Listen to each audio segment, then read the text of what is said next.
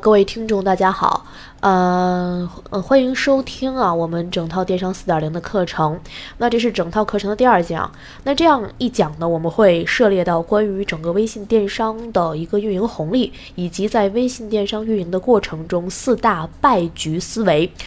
那希望这样一次课程呢，能够对听这个课程的传统行业以及传统电商的操盘手有所帮助。那在2011年1月21日这样一个日期注定应该被载入我们中国互联网的史册，就是我们的微信上线了。哎呀，遥想2011年我刚拿到我的神奇的经典 iPhone 4，然后当时我们都在用 Talkbox 这个插件。后来突然间有一天呢，我们办公室的几个老板就说了，说这个腾讯呢推出了微信，它和 Talkbox 其实从功能上来讲基本上可以谈到像素级的复制那个时候微信没有朋友圈，也没有所谓的这样的一些语音功能，单纯的就是类似于我们当时的飞信就可以发文字，只是它基于移动手机客户端。那这样的一个产品上线呢，它对比 Talkbox 最大的好处就在于它可以同步 QQ 的会员信息以及我们手机通讯录里的人并且通过手机号来进行邀请。那就是依托于 QQ 这种强大的用户群体，那上线仅仅433天，微信的用户就突破了1个亿。哎呀，好庞大的数据。那其实微信的第2个亿的用户只用了6个月，就是好厉害的样子。然后张小龙其实就是微信的鼻祖嘛。然后呢，他是这样定义微信的叫再小的个体其实也有自己的品牌。那到2016年的 Q1 季度的财报，那微信的注册用户已经突破了8.34亿，而且到2016年 Q1 季度的财报，我们会发现微信的月均活跃用户数已经达到了7.62亿。那其实 QQ 发展了这么多年那 QQ 的月均活跃用户数也是只有8.77亿，也就是说，微信利用了5年的时间，它的月活的用户数已经基本上接近了 QQ 了。而且就在这个录课程的前一天，我们还看到一个刷爆了朋友圈的新闻，就是说整个腾讯的市值已经突破了2万亿，而且股票已经持续了很多天的暴涨。所以其实在2011年1月21日这个日子，应该注定会载入我们中国互联网行业的一个史册。那其实呢，为什么说我们在引导大家的是微信而不是微博其实在我们社交红利的这样的一些年代我记得之前魔说电商也给大家分享过，我们的社交产品主要分为强社交关系的产品和弱社交关系的产品。那像新浪微博，它基本属于一种弱社交的概念，也就是说，很多人与人之间他们彼此并不认识。然后呢，可能是某一些所谓的网红发布了一些特别美的照片，或者是有一些意见领袖发布了一个特别好的一个观点，可能就会引来很多人的关注。所以我们管这样的一个产品叫做弱社交。那其实对于微信来讲，它属于基于我们早期人与人之间的信任基础来添加的强社交关系的产品。那很多人其实都讨厌在自己的朋友圈里看到那些陌生的微商加进来，那还很多人去讨厌看到，就是很多人每天在不断的利用他工作的这些事情来刷朋友圈，是吧？或者是打广告。就是因为微信本身是一个基于人与人之间信任基础的强社交产品。那其实现在微信的整个的地位不用太给大家多说。像电子政务领域，中国政府网已经建立了自己的订阅号。那从商业方面呢，其实大部分的企业都已经有了自己的订阅号和服务号。那还有像外交领域，比如说最早波兰驻北京的大使馆，然后它的门口就放了这些微信的二维码。同时呢，像航空领域，比如说南方航空也建立了自己的订阅号和服务号。银行和金融领域呢更不必说哈。我记得最早上线的，如果没记错的话，应该是招商银行的啊微信号啊，也有可能这是我最早用的哈，也有可能不是它第一个出来的。但是现在呢，我们可以通过银行的微信号非常便捷的去查询我们的账户信息、我们的信用卡账单，甚至是可以通过微信钱包来完成付款了。所以说，整个的服务已经打通成了一个闭环。那其实百货商超呢，这样的一些领域也推出了自己的电子会员卡。所以说哈，从2011年之后哈，那微信其实已经在逐步的去依托于这样的一个强社交关系媒体哈，逐渐的开始进行商业的一个转化了。可以跟大家分享两个案例哈。第一个案例呢是在2013年，在我们江西省的赣南啊，我们都知道那一年赣南的脐橙滞销了。那从2013年的11月17日到11月27日，仅10天的时间，那微信呢和大深网共同发起了一场名为“橙色警报”的活动，其实它就是来拯救赣南脐橙的一个公益活动。当时呢，通过微信的传播，只要集齐27个赞，我们就可以免费获得赣南脐橙一份，而且每卖出一份脐橙，那高朋网和真信橙即会捐出1块钱，为山区的孩子送温暖。就是这样的一个活动哈，那它通过非常惊人的速度，朋友圈仅仅利用了15个小时就卖出了63吨的橙子，大家觉得这个数据还是蛮庞大的哈。但是没有对比，我们就不能够凸显出微信的强大哈。那在天猫11月哈，它的一个这样的整体的平台，一共它的日均会消费出会卖出哈1333份这个橙子。那据划算，通过9个小时，一共团购了1700份。那么其实微信15个小时呢，就创下了15478份的惊人数据记录。也就是说，微信15个小时卖的是聚划算的10倍，同时呢是整个天猫平台日均销量的10倍。然后它整体的速度还是非常惊人的。那这就是要跟大家分享的第一个案例。那第二个案例呢，其实就是我们众所周知的小米手机了。其实小米手机呢，大家在讲小米整个的饥饿营销，还有粉丝的这样的一个所谓的粉丝经济也好，大家只是盲目的去关注小米这样的一个民族品牌，甚至是可以说是最早发迹于网络的这样一个品牌，它是如何利用社会化媒体去卖了多少量，然后如何去做疯抢。但是大家却忽略了它一个就是很细小的依托于微信的一些营销活动。比如说2013年的12月哈，小米就通过微信正式开启了微信专场，那其中9分钟55秒的这个时间节点，15万台小米手机就被一抢而空了。那当然有这样的一个成绩，并不是说当天只是小米开通了一个微信账号哈，更多的其实小米会不断的在微信端去培养它的用户。比如说呢，小米就有一个很小的一个功能，叫做这个小米同城会。那这个同城会其实从一个程度来讲呢，会通过微信极大程度的降低了所有的客服的一个服务压力。同时小米的同城会呢，还会安排很多小米的高管走到每一个城市去跟小米的粉丝还有小米的员工进行互动。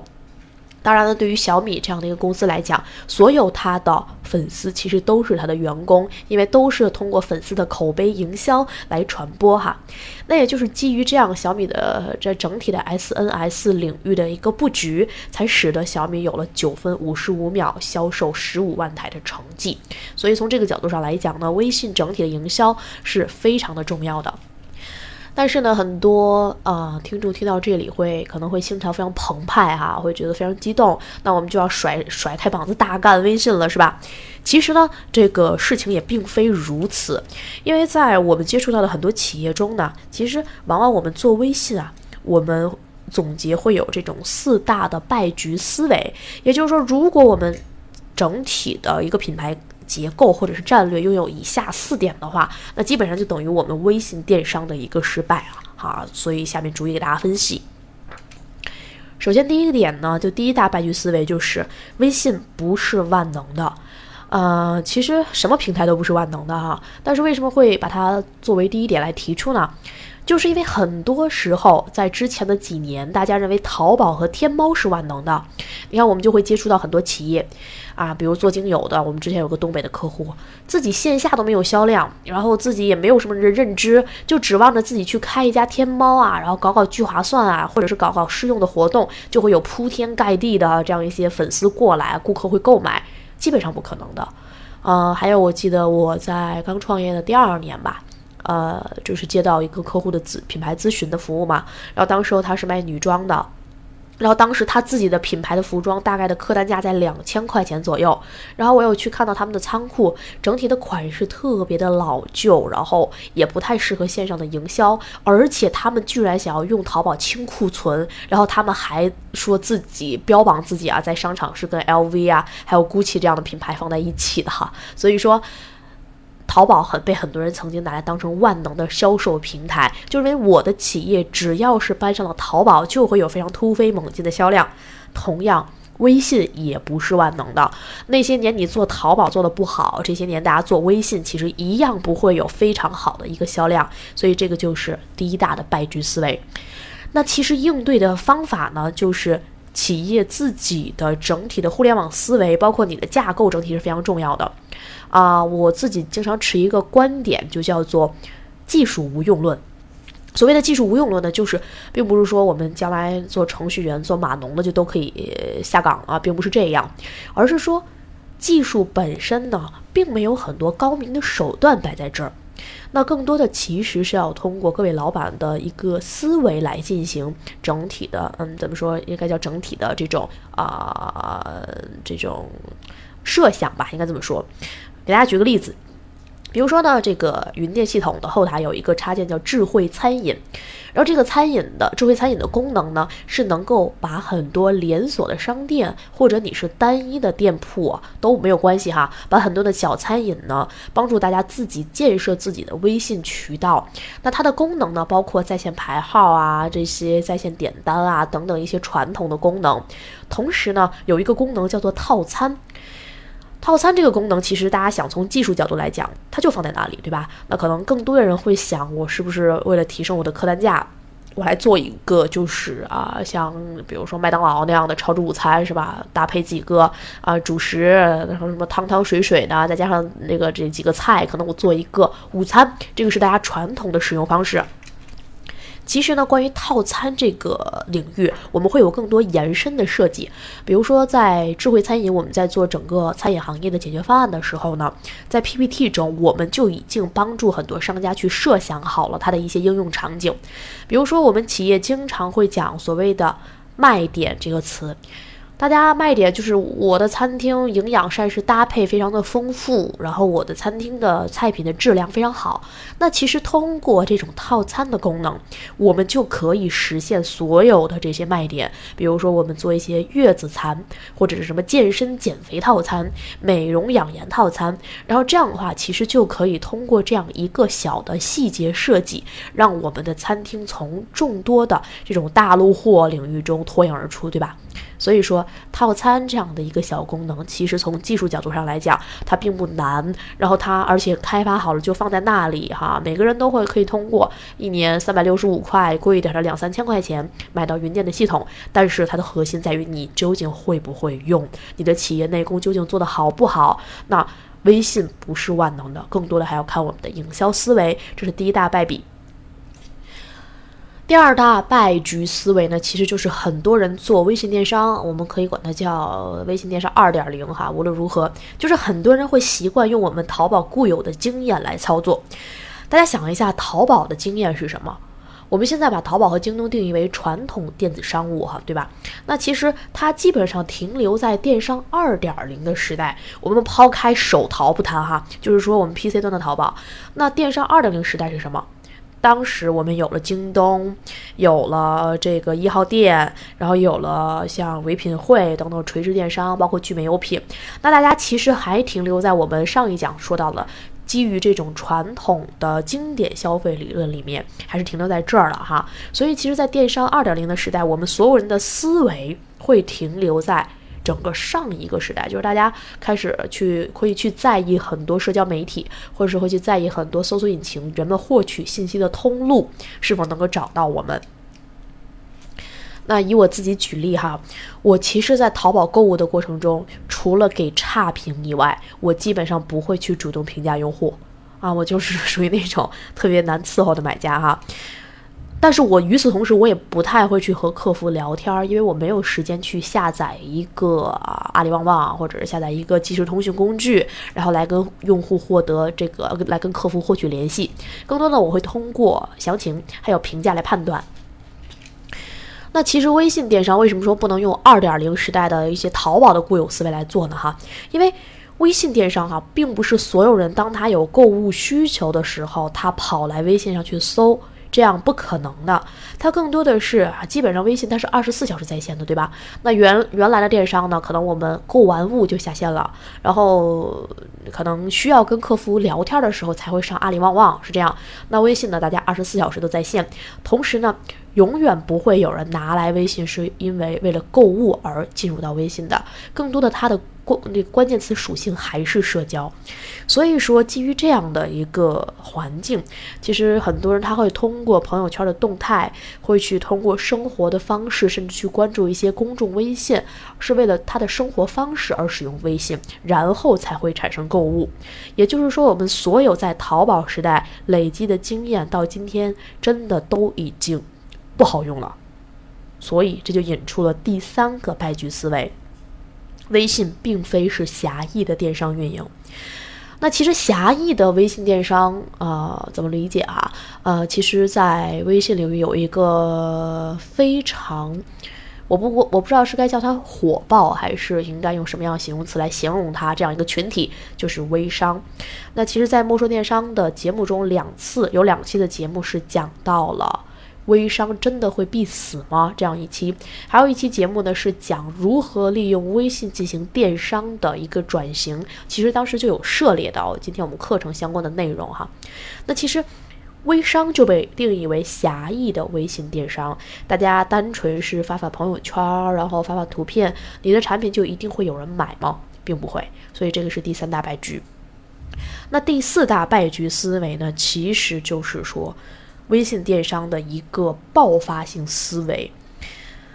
大家想一下哈，很多人会认为，就像我刚才说的，我当年做淘宝，我没跟上时代的大潮，那这个企业现金流都快断了，企业都快倒了，那他做微信就一定能够暴富吗？其实并不是的。所以说其实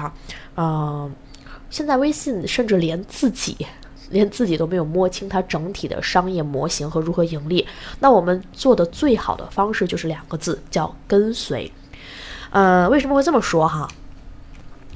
那第四大败局思维呢，就是很多企业认为有了微信我们就会暴富，或者是改变整个企业运营的窘境，这个基本上也是不可能的。就好像我们刚才说，并不是所有的商家当年开了淘宝，开了天猫，今天就一定能过得好哈。你线下的内功没有做好，然后很多事情都是空谈的。而且况且应该是这么说，况且连微信自己目前也没有摸清楚自己的商业模式，还有它的盈利方式。所以说连人家都没想清楚的事儿，大家想一下，我们能做的是什么？只有这个两个字，跟随。这不是我说的哈，这个是邓小平的儿子在他的回忆录和这个传记中写的，就是他曾经问邓小平，然后说长征的时候你都干了些什么呀？小平同志回答了3个字，跟着走。所以其实当不确定成为一种常态的时候，我们能够做的只有顺应这个时代，我们先把我们的微信整套体系搭建起来。至于未来怎么盈利，未来什么样的流量是能够导给企业的，我们也是在摸着石头过河。那通过不断的探索，通过对后续课程的学习，我们会对很多的方式方法进行试错。那只有这样，我们才能够知道微信究竟能不能够改变你的企业。基本上这就是第二节的课程。那下一节的课程呢，会给大家讲述的是就是微信能够帮助企业实现的一个作用，是这样那2次免费试听的课程就到这里，希望这样的课程还对你们有所帮助。那我们下节课再见喽，拜拜。